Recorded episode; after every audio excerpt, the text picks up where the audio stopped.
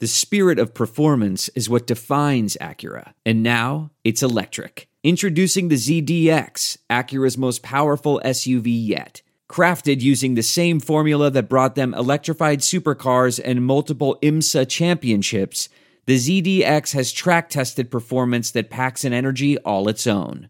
Unlock the energy and order yours at Acura.com. Hey, what's up, Pels fans? I want to take a moment to tell you about our friend Ralph Malbrough and Andrew Juge at Saints Happy Hour. Not only are they the podcast that Sean Payton hates, uh, if you guys haven't heard that excerpt, you need to, uh, but they cover the Saints with a perfect blend of sincerity and uh, stupidity. Uh, God's honest truth. I love this podcast, you guys. I listen to every episode. Uh, it's it's honestly my favorite. I probably listen to 30 podcasts per week, and I never miss these guys.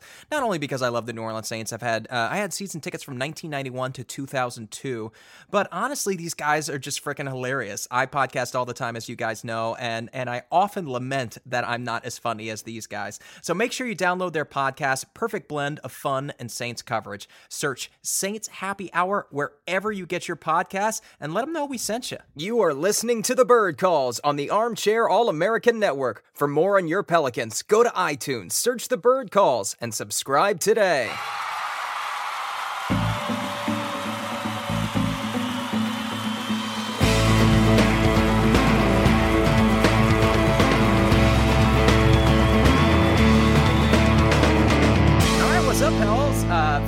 Welcome to another episode of the Bird Calls podcast. We are now recording part two of our draft centric pod. This one is going to be a bit more focused about the Pelicans and their specific needs. They're slated uh, tied for the 12th and 13th position with the Sacramento Kings right now. So we're going to generally uh, live in that hemisphere. Our guest, once again, Ben Pfeifer at Ben underscore Pfeifer underscore Charlie Gonzalez at CWG the second. Uh, ben, you are now a contributor to the Bird Writes. I think you have been for about six months. Uh, what what made you want to start covering the Pelicans? How long have you been a Pelicans fan? Okay, well, I am actually not a Pelicans fan. I am. How dare you? Fan. Yeah, I'm not a Pelicans fan. I am a Pacers fan, by the way. So, but but I was looking to get into a different market, um, kind of looking towards the future. And I'm a big draft guy, and um, I just looked at it like as a team whose fan base, whose whose like overall goodness as a team was going to grow exponentially over the next three, four, five years, with of course um, them drafting arguably the best prospect of the last decade or two in uh, number one overall in 2019 in Zion Williamson. So I mean, I just looked at that as like that's a team that I want to be watching every night and writing about and covering, and it's been a blast uh, for the first year. So I d- definitely think I made a, a good decision, and Pelicans fans have been very gracious, mostly except for um, some specific takes I have that I won't go into because I don't want to get crucified today. But um, but yeah, I'm um yes, I am I am a native of LA and a Pacers fan, so very out of place um geographically and and fan wise, but I am def I definitely enjoy the Pelicans and I really enjoy covering them and I have a, and I have high hopes for the future. So well, I don't think we can get too mad at you for being a, a Pacers fan. Uh, obviously, you've got the Holiday Boys out there, uh, and and it's a good team, fundamental team, not one of these uh, Hollywood type teams that are always trying to steal our superstars, so to speak. Uh, let's go ahead and shift over to Charlie. Charlie on the last podcast was talking about bodying up Greg Oden. Can you give us one more story of some notable athlete that we all know and love that you went head to head with, and how uh, maybe you got the better of one of them on a possession? Oh gosh. Um, as far as I mean, the most obvious one that uh, I, have mentioned, at least to Preston in the past, and you know, our, our David Fisher's favorite player uh, is uh, Rajon Rondo. Um, uh, uh, Rondo uh, and I grew up in the same neighborhood, uh, uh, playing against each other, played on the same AU team uh, back in high school, and uh, you know, we we uh, may or may not have taken a few games off of him in my high school days um, and that may or may not have been due to you know his temperament. So uh, you know, I'll say that uh, we were able to, to, take him down once or twice uh, as far as that goes. Um, but definitely, uh, I think that that you know my my Oden time was was was always the most impressive. I was able to play against that Spiece Indy Heat team, which is uh, a lot of people consider as like one of the best AU teams of all time. The starting lineup was Greg Oden, Josh McRoberts, uh, Eric Gordon, Daequan Cook, and Mike Conley. Oh my god. Um, it was a really uh, it was a fun game. Uh, they beat the tar out of us to begin with. We got it closer, and then they just decided to play basketball again, and, and it was very, very over very fast. um, but uh, that, that those, that was fun. I got to see a lot, you know, playing uh, on the AU circuit growing up, and and you know some of those teams were a lot of fun. The Atlanta Celtics with Dwight Howard, Josh Smith, Randolph Morris, um, Shaun Livingston before he, you know, his knee exploded was one of the most incredible players to watch. Um, at least in high school. But uh, so the, those are my my war stories that are remotely worthwhile that any of the listeners might actually know. Yeah, that's pretty awesome. That's nothing to scoff at, especially Dwight Howard and Josh Smith. That sounds uh, very formidable, especially when you're the one that has to uh, uh, occupy the paint with them at all times. That does not sound not like a great fun. time. Not a great time. Lopez twins were probably the ones that were the least fun to ever because those those guys hurt.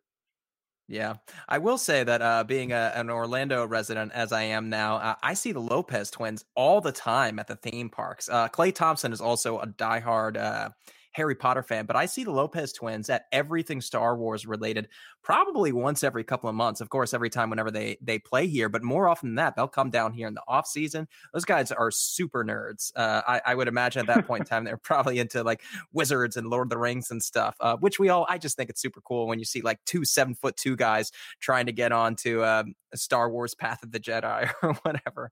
Let's go ahead and talk basketball. Talk the New Orleans Pelicans. Um, ben, we're going to start with you as we did on the last podcast. Of course, you guys remember uh, Ben. Uh, in, in, addition to his own podcast, Prep to Pro, uh, he contributes for the Bird Writes, the Step Back, Rookie Wire. Uh, our first question is from our good friend of the podcast. You may remember his voice on uh, one of those hilarious, oh, I can't remember what it was, one of those ads that, let's just say, uh, helps your confidence. Uh, waka Waka Wakanda. He says, Whom should we draft? What do you think of? I cannot pronounce these Saddiq Bey and Leandro Bolmaro. Again, I don't watch college sports, so please forgive me. Ben, who do you think the Pelicans should take, and what do you think of those two prospects? Um. Well, all right. So we talked about this guy a, a, little bit on the last podcast. Pelicans would take look to be picking somewhere between like twelve and fourteen. My number one option is is Tyrese Maxey, who talked about last time is a tier one type player for me. And if he falls, um, I don't care about fit. He you have to take him. I think I think he's that good. Um, the other guy who I would kind of be pounding the table for, who I know a lot of Pelicans people are also fans of, is Devin Vassell, uh, Florida State sophomore. Uh, big fan of, of Devin Vassell. Uh, have been ever since last season, and he's really taken his game to a new step this year. This the best team defender in the draft. Um, incredibly strong off the ball defender with his stunts and making rotations and playing at the nail. Uh, not as great on the ball, but that's less important to me generally. And then offensively, um, has some questions about his decision making and his burst uh, getting to the rim. But I think, but I really do believe in his difficult shot making. He shot like over forty percent on long twos this year, so that's that's uh, a nice sign for his shot making upside. And I think besides being a guy who probably is a fine fine enough spot up shooter, I think his passing's a little underrated, and I think he has some underrated difficult shot making upside. So as a really excellent like three and D plus wing, which like everyone's looking for nowadays, um, especially New Orleans. I think he's the guy I'd want to target. As uh, as for Saddiq Bey and, and Leandro Bolmaro, start with Bolmaro because I'm a big Bolmaro fan. He's in my lottery. Um, there's this six foot seven um like point guard. I think I, I absolutely think he's a point guard. Um, he's one of the best ball handlers in this class. Um, has some tr- struggles like in traffic with stronger guys because he's not super strong or bursty, but incredible handling control. Really gets to spots and just a very good manipulative passer. Um, he's great in the pick and roll. Um, the jumper is definitely a question.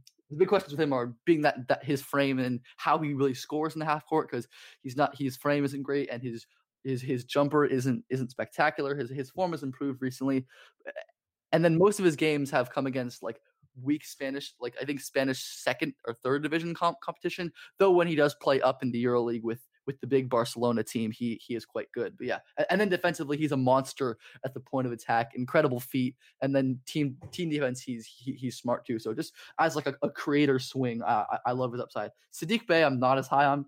Um, I have him like in like the like the late 30s. Uh, I'm really not a believer in him. I, like like his shooting is very good, no doubt.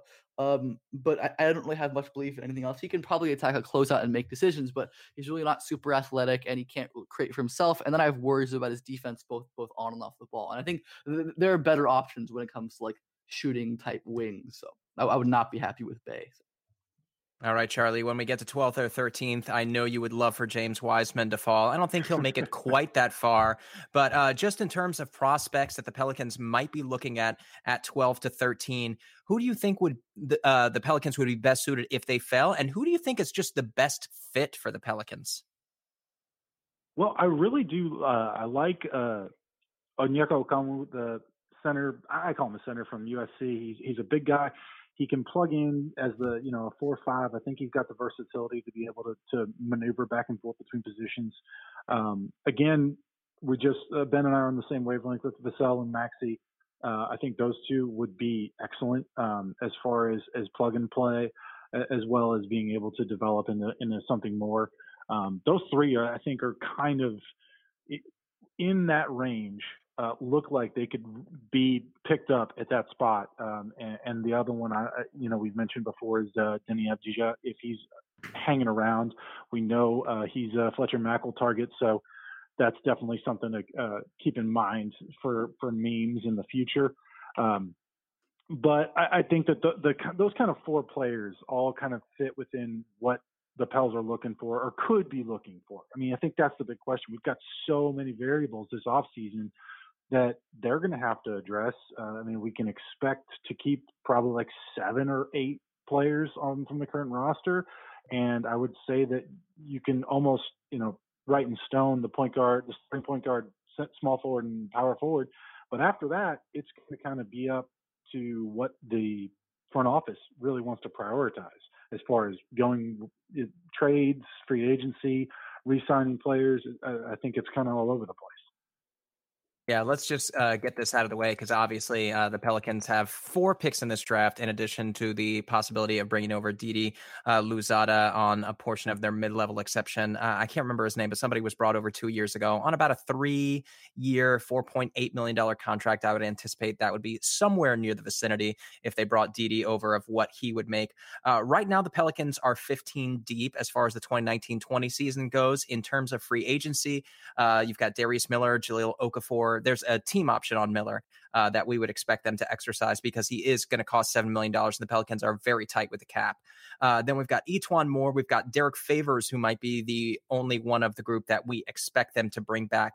So not a lot of space. Uh, we don't anticipate the Pelicans being very active in free agency, just because, like I said, they're not going to have uh, any cap space. All they really have at their disposal is the mid-level exception. So if anything, you'd think they'd bring back Favors and then uh, maybe bring back Kenrich Williams, Frank Jackson, and possibly uh, add the remainder of these of some of these picks. And with that, we'll get back to Ben because we have a lot of questions. I'm going to try to get everybody's name. Uh, play Zion at uh, uh, shooting guard. LOL, that handle. Uh, I'll, I'll get to these names in a second. Thank you guys for your question. But the, the question basically is, uh, Ben, are you drafting if you are the Pelicans? And like I just said, they're probably going to be 11 deep before the draft even starts, before free agency starts. Are you going for best available player or do you have even the inkling of who fits best in the back of your mind when you make this selection? Uh, yeah, I don't care about fit at this point. I'm just going straight BPA. Um, at this point for the Pelicans, like you said, they have so many picks and so many players. I think one, I could see one and multiple being stash, being stashes. Um, I'm very anti-selling second round picks. I think that's generally just a bad move. So I, I mean, I would trade or pick all of them. Uh, I wouldn't sell any of them. I think draft and stash is likely what you're going to see at least once or twice from New Orleans if they keep the picks. Um, yeah, at this point, I'm just I'm just looking at who are the values um, that are available to me at, at this point. Uh, like at that point in, in the draft, I mean, they, they have picks all over the second round. Maybe you consider fit a little more at the beginning of the second, but still, um, at this point, I'm going to be looking for values. And based on the way like a lot of boards and mocks are set up, it looks like there's going to be quite a bit of value in the early second range to exploit for New Orleans. So I think I, am just looking at the best guys available. All right. Now, before we uh, turn this over to Charlie, I just want to talk about some of the picks that the Pelicans do have in addition to their second round pick, which is uh, going to fall, uh, I'm guessing, around the same vicinity, like 45 ish. Then, of course, they have the pick from Milwaukee, which is probably going to be uh, the dead last or somewhere near to it at 60th. And then they've got a pick from Washington, uh, which, like Ben said, is going to be very early on in that second round. I think they're they're somewhere around the eighth, ninth range. So you're going to get that one pegged around like 38, 30 39, which is kind of the vicinity where they got Cheick Diallo and Frank Jackson. If the Pelicans were to package their pick at around 44 plus the 38, 39, they might be able to, to move into that Frank Jackson, Cheick Diallo range. Let's go over to Charlie, uh, and and we'll just kind of follow up on that. Obviously, uh, when you're when you're picking in a draft that's that's not that flush with talent, you want to pick the best available player. With that being said, where do you think are the Pelicans' two biggest needs right now throughout their roster? Their biggest needs, in my opinion, I think would be getting some size on the back line. I think we saw it a lot uh, throughout the season. You know, Favors is an excellent player, and I love him as, as much as the next fan uh, does. But there was a lot of instances where he would get kind of bullied on the block by by bigger players, and they were able to kind of keep him uh, from being as effective around the rim. Because Favors, you know, he's only about you know, six eight, six nine, and if he's going up against an Embiid or something like that, you know, there's only so much that you can do to be able to keep him away from the rim. And obviously, Jahlil Okafor has not really uh, been any sort of detriment to uh, anyone else scoring around the rim. And then Hayes just has a long way to go. So that just, I mean, I think that depends on how much you believe Jaxson Hayes to be able to make as far as strides in the next year or so. Um, then besides that, I think uh, we really needed a consistent uh, backup point guard throughout the season.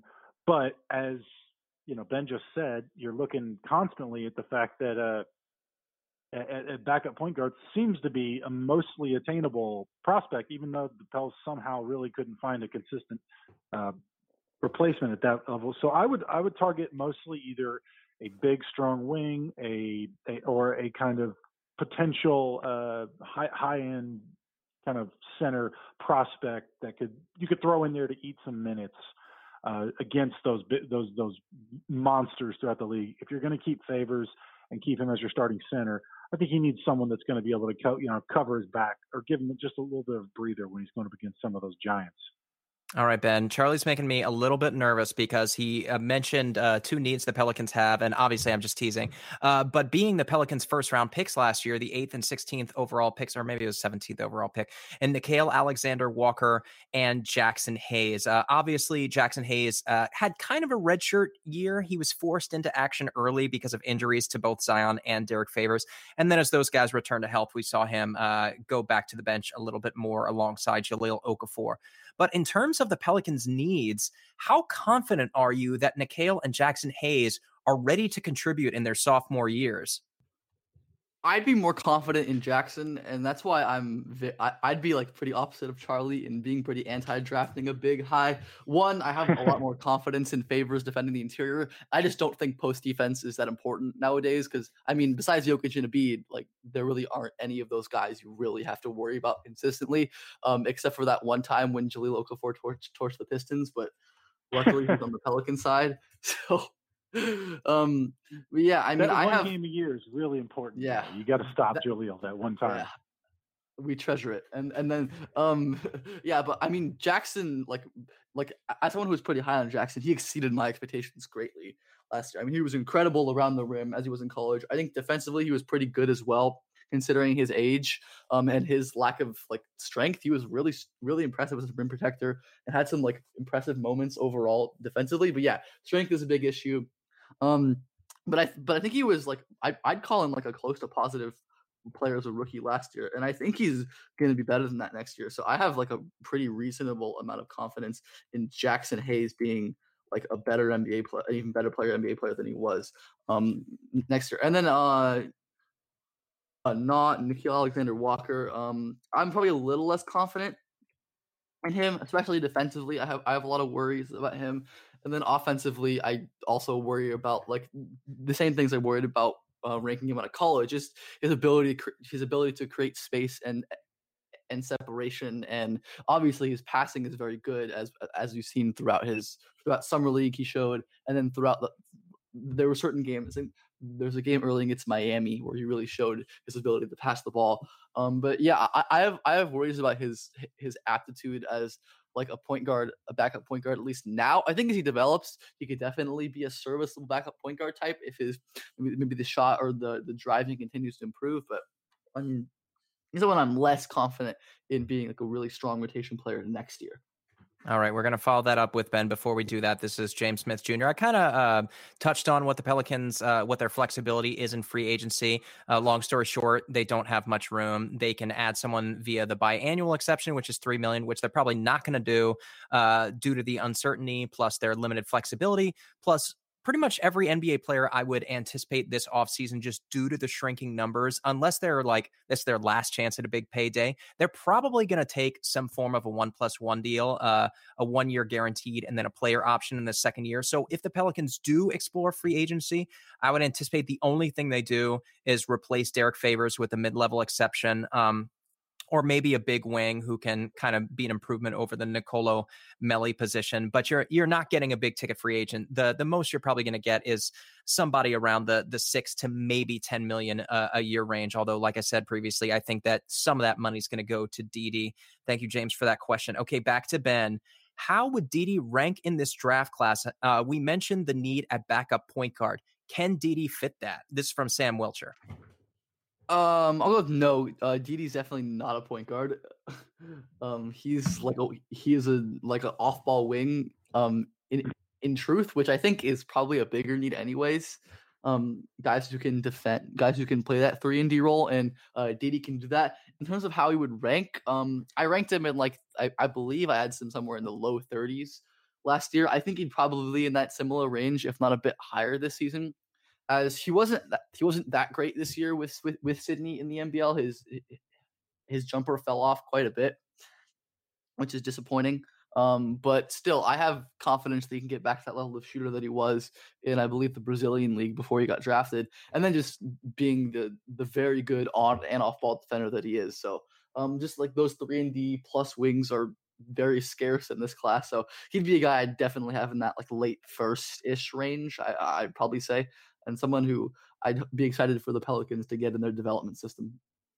All right. Uh, this one's going to be for Charlie, and I'm going to inject my two cents into this one as well. This is from Alexis Galozer. I hope I pronounced that right. I probably did. He said, Not really on draft directly, but do you think we should try to keep Frank Jackson? He is not bad, but with many other guards, especially young ones on the roster, and a draft heavy uh, with guards in front of us, I fear maybe it's time to say goodbye. Now, here's my comment before I turn this over to Charlie. I don't think that we as fans can evaluate, can properly evaluate Frank Jackson. Uh, uh, via what he gave us on the court. His minutes were far too inconsistent. The way he was utilized was inconsistent. Two minutes to end the second quarter, three minutes uh, in the middle of the third quarter. Uh, a guy who's generally averaging anywhere from three to eight minutes a night.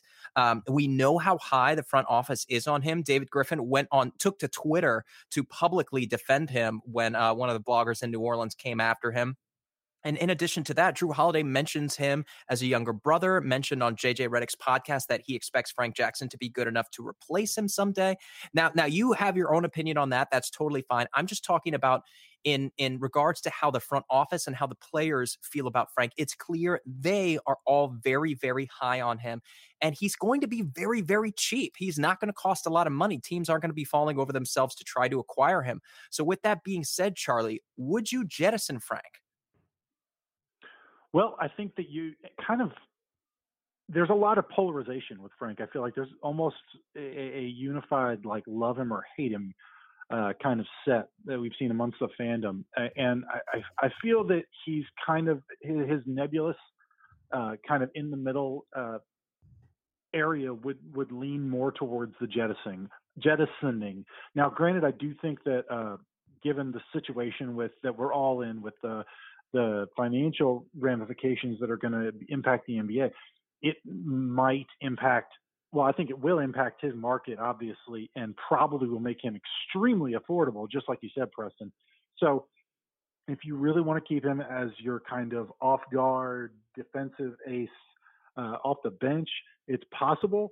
I don't think it's uh, unreasonable. It just depends to me on where you kind of see there is such a cluster within this roster right now of guards and and guard forwards that really are going to need minutes. Like you said, it's not helping anybody if Frank's inconsistent and thrown out there just to be a pit bull every once in a while and shut down Derrick Rose, which he can do, but it just needs to be something where for him, I think if I was him as well, I would want something situation with a little more consistency uh, and to be able to really kind of uh, grow as a player. Because in the Pelicans right now, if they're going to plan on keeping Nickeil Alexander Walker and giving him more minutes next season, if they're planning on playing JJ and Jrue and Josh Hart, eh, you know, there's a lot of minutes to to be eaten up just right there, and that, that's just going to be something where I think that uh, Frank's not going to be able to really crack the rotation beyond being a specialist, uh, in, unless there's major injuries or something like that. So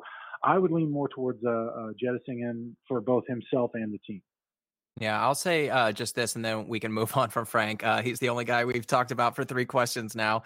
Uh, just in terms of Frank, he's he's probably a guy who's not going to get a lot of minutes next year again because, like you said, you've got Josh Hart, you've got JJ Redick. But after that year, if Nickeil Alexander Walker does not supplant him in in the roster, this is a this is a rotation player, and he's going to be a very low cost one. And don't evaluate him based on what you saw in 2019, 2020 for all the reasons we specified earlier evaluate him on what you saw in what was essentially his rookie season, the latter half of 2018 19, when he was getting those consistent minutes alongside Jrue Holiday, when a lot of the guys uh, were, were sitting towards the, the latter half of the season, when a- after Anthony Davis was playing 20 minutes per game, uh, Elfrid Payton missed a lot of time, et cetera, et cetera. Uh, in in those instances, you did see that pit bull who could attack the basket, uh, who could be a spot up shooter from the corner, and that's all really that you're going to ask of Frank. You're not asking him to be a long term starter, an all star. Uh, just an, a, low cost eighth or ninth man in your rotation. And I do believe he can be that player in time. Uh, all right, back to Ben. We got a lot of questions on draft and stash from Exhibit C, AJ Valian, from Finn. Uh, we talked about those three second rounders. What are you doing with all of them, Ben? Yeah, uh, draft and stash is a big one. Um, I'll talk about the first one. Um, no matter what, I want if I can get Desmond Bane, I want Desmond Bane. Um, Desmond Bane, TCU senior wing, kind of like talk about this a little bit on my podcast, but he's like the Terence Davis of this draft. Um, they're not not in like play style, but fact they're both very good seniors that are going to fall inexplicably. Um, that was obviously going to be good NBA players. And Desmond Bane, um, like six foot six, uh, wing, really elite shooter with like pull up shooting versatility, lots of range, off movement. Um, really great pick and roll passer as well. Has some really really impressive reads there. The issues with him are just not getting to the free throw line, like a sub twenty free throw rate. Really really unathletic on the drive on his drive, but he's super strong and, and built like a truck. So he's a super weird athlete, weird frame. Also like really short arms as well, and he's smart defensively. I love Desmond Bane. I think I mean, I mean, there are people who hire, but I have him in like the the early early 20s. I think he's better than two guys we talked about on this one. I think he's better than Aaron Nesmith. I think he's better than Saddiq Bey. And those are two guys that are probably going to go in the lottery or the top 20. And Desmond Bane, someone you can get in the second round or maybe even later um, as an undrafted guy, depending on what you, you look at. So he's someone who like, like I think every team should be looking for, especially New Orleans that needs those those those wing type players. So he's like a, a crazy value and efficiency and one that I would be all over. Um, and then in terms of other picks, I think draft and stash is probably something you're going to want to look at. And there's going to be like a lot of there's going to be quite there's going to be quite a few options depending on who stays in. I'll go I'll, I'll just throw a guy who I've been watching recently that I'm a fan of. Um, Abdoulaye Ndoye, I believe is how you say his name. He is a 20 I think 22 or 23 year old French wing plays for Cholet, which was Killian Hayes' old team. Um, he's just like a, six foot seven wing with a seven two wingspan. Really impressive passer um, at his size, makes pick and roll reads, is patient, like like just just an impressive passer at that size is um, is kind of the main offensive thing with him.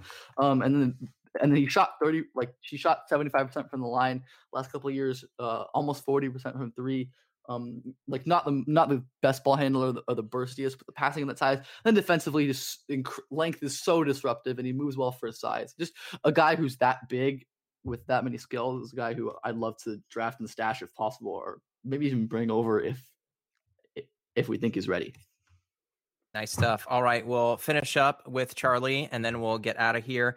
Uh, I, I, I lost where the question was, but I will find it in a second. Essentially, we we know that this isn't the strongest draft. However, uh, Charlie, if the Pelicans did want to move into the top five picks, they do have an interesting bit of trade bait. Uh, obviously, David Griffin is going to want to negotiate with Jrue Holiday this summer. He is extension eligible. Uh, he can potentially opt out of the final year of his contract in the summer of 20, 21. So this is de facto his contract season. So if the Pelicans aren't able to hammer down something affordable with him long term, you know that Hart's going to be expensive, Lonzo Ball, Brandon Ingram, the Pelicans are going to get very expensive very quickly.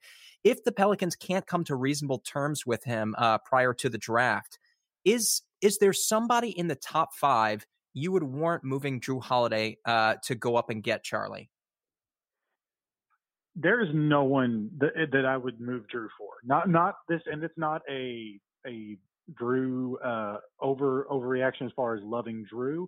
That's purely I don't see anyone within this draft that that would both fit this roster as well as um, got enough high level potential. I mean, for God's sakes, we already got Lonzo, so we don't necessarily need Lamelo. Uh, um, that that's really as far as and I, I'm right there with uh, Ben on that. I feel like Lamelo's really the only prospect that comes in as, as a potential superstar as far uh, for that level. I mean, there are some guys that that uh, get dra- get really highly touted. I'm not a big Anthony Edwards fan, and there's a lot of people that would probably move Jrue to get up and get him. I'm, I just I'm not a fan of, of what he brings to the table as far as fitting uh, the the parameters of this roster. And I just think that w- with what they've got, if you wanted to move Jrue for pick for the picks next year, that's that's more reasonable uh, and much more effective.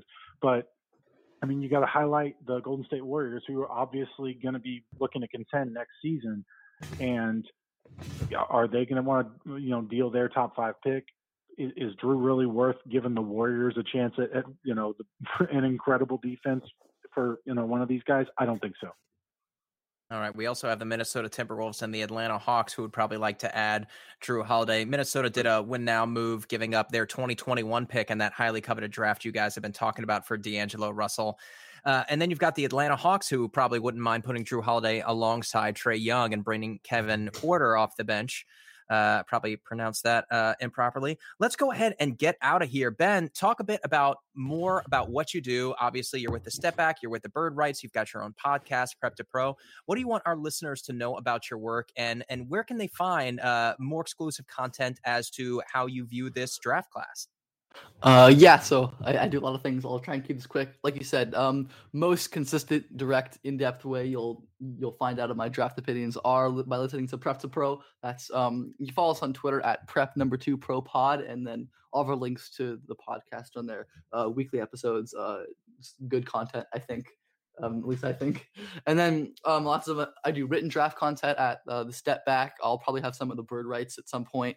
Um, some some rookie content, Rookie Wire, working on like more like featurey type stories on on draft prospects. So for that side of it, so um, lots of exciting content coming from me hopefully in the near future.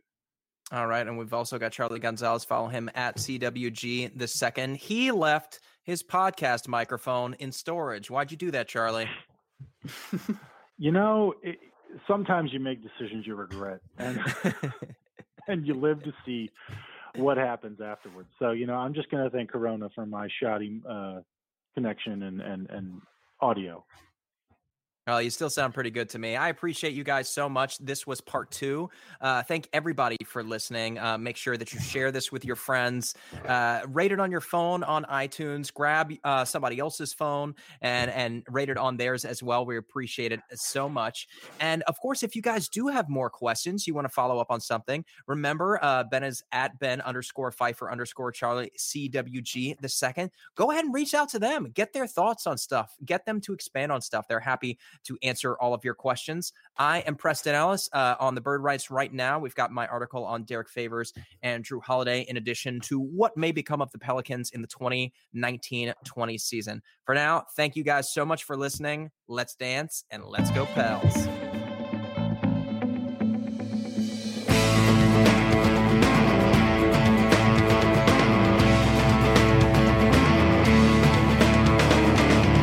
Thank you for listening to the Bird Calls on the Armchair All American Network. If you like what you're hearing, please take a moment to rate us on iTunes, retweet, share with your friends, and most importantly, subscribe today.